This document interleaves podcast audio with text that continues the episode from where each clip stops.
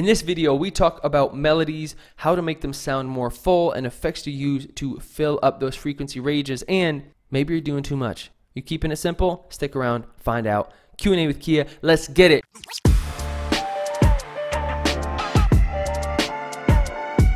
What is going on, y'all? It's your boy Kia Orion from KiaOrion.com, coming back to you with another Q&A with Kia, where I answer your questions.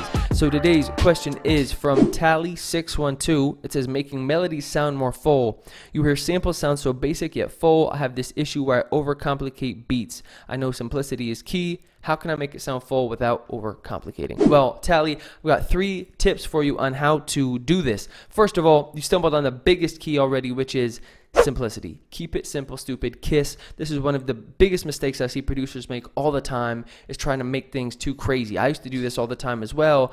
I would have like three different layered sounds. I try to make one super sound rather than instead dialing it back, stripping shit away, and then focusing on good sounds, sound choice, sound design, making those sounds sound full. One way that you can do that is one, reverb.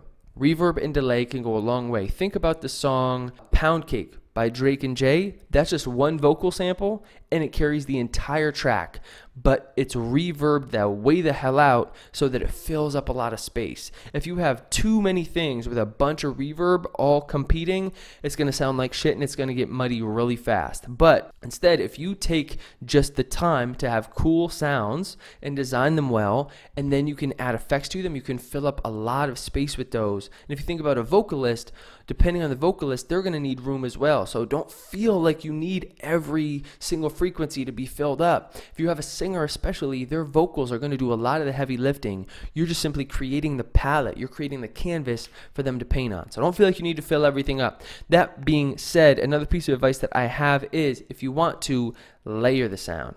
Uh, this could be done in a ton of different ways, but don't necessarily make two sounds that are going to be competing and competing frequencies, but you can maybe fill out the sound with some bass frequencies.